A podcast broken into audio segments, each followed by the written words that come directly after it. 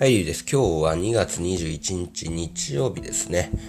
えー、今日は僕は休みで、今起きたばっかりというね、えー、まあ、ちょっとね、まあ何言ってるかわかんない感じになるかもしれないですけど、ご容赦ください。えー、まあ前回、前々回の話でね、えー、まあ最近僕の配信の、えー、視聴者の方が増えたということで、えー、どこからね、僕の配信を見つけたかっていうところで、えー、アンケートを取っていったんですが、まあね、えー、そこでね、えーえー、と、1名の方からね、えー、返事があったので、えー、ご紹介します。まあ、1ヶ月ほど前からね、ポッドキャストで見つけたと。まあ、結論から言うとですね、え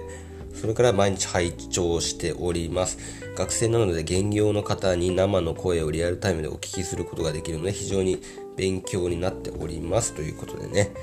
えー、前田家さんという方からね、えーいただいておりますあ。ありがとうございます。ということでね。えーと、まあ、毎日拝聴してくれていると、まあ、非常にありがたいですね。ありがたい限りということで、えー、まあ、1ヶ月ほど前ということなんでね、まあ、今回1週間ぐらいなんで、のことなんでですね、増えたのは。だから、そこで増えたのとは関係ない方かと思われますね。うん。まあ、どっちにしろね、えー、メールいただいて非常に嬉しく思っております。で今日のテーマはですね、えー、まあ、コロナワクチンを、えー、打つか打たないかということで配信していきます。え僕は、え看護師なんでね、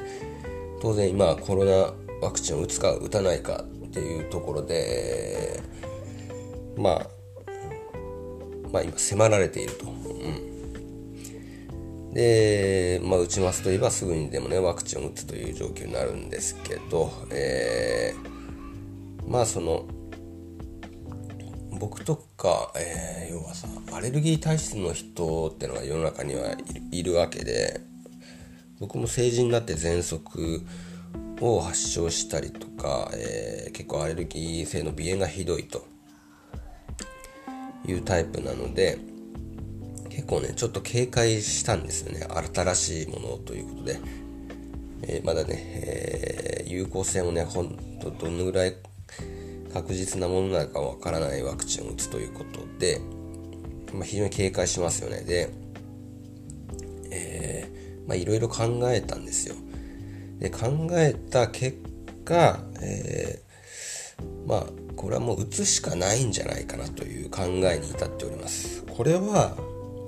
えー、僕が一般人だったら受けないと思うんですよ。受けない可能性もあったと思うんですけど、えー、医療従事者はやっぱりね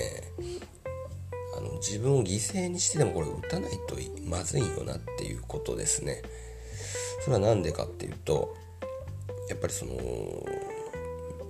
自分だけ打たないで周りの人みんなワクチン大体の人打つと思うんですよ。でその中で、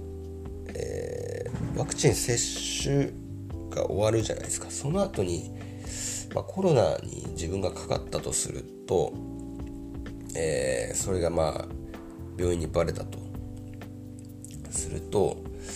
えー、打たなかった場合に比べて、まあ、責任の重さっていうのが結構変わってくるんですよね。まあ、打ってワクチン打ってかかったならまあ仕方ないよねとかさ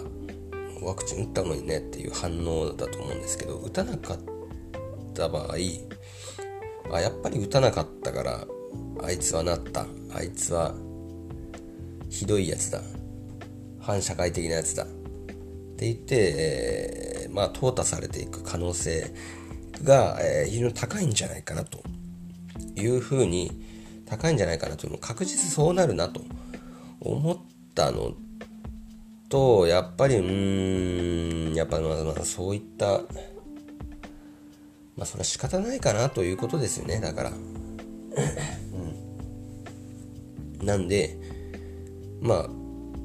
おおむね打とうかなということになっています。えー、まあね、今そのジンマシンがどうとかね、またいろいろ副反応のニュース上がってますがね、まあ、何が出るかわからないけどとりあえずね。まあ別にまあインフルエンザワクチンとかは特に何も症状出ないんでまあいいんじゃない？まあやってみるのもありなんじゃないかな。ということでね、えー、またね、えー、打ったらその辺の近況も説明していきたいと解説していきたいと思いますので、え、またよろしくお願いします。それではバイバイ。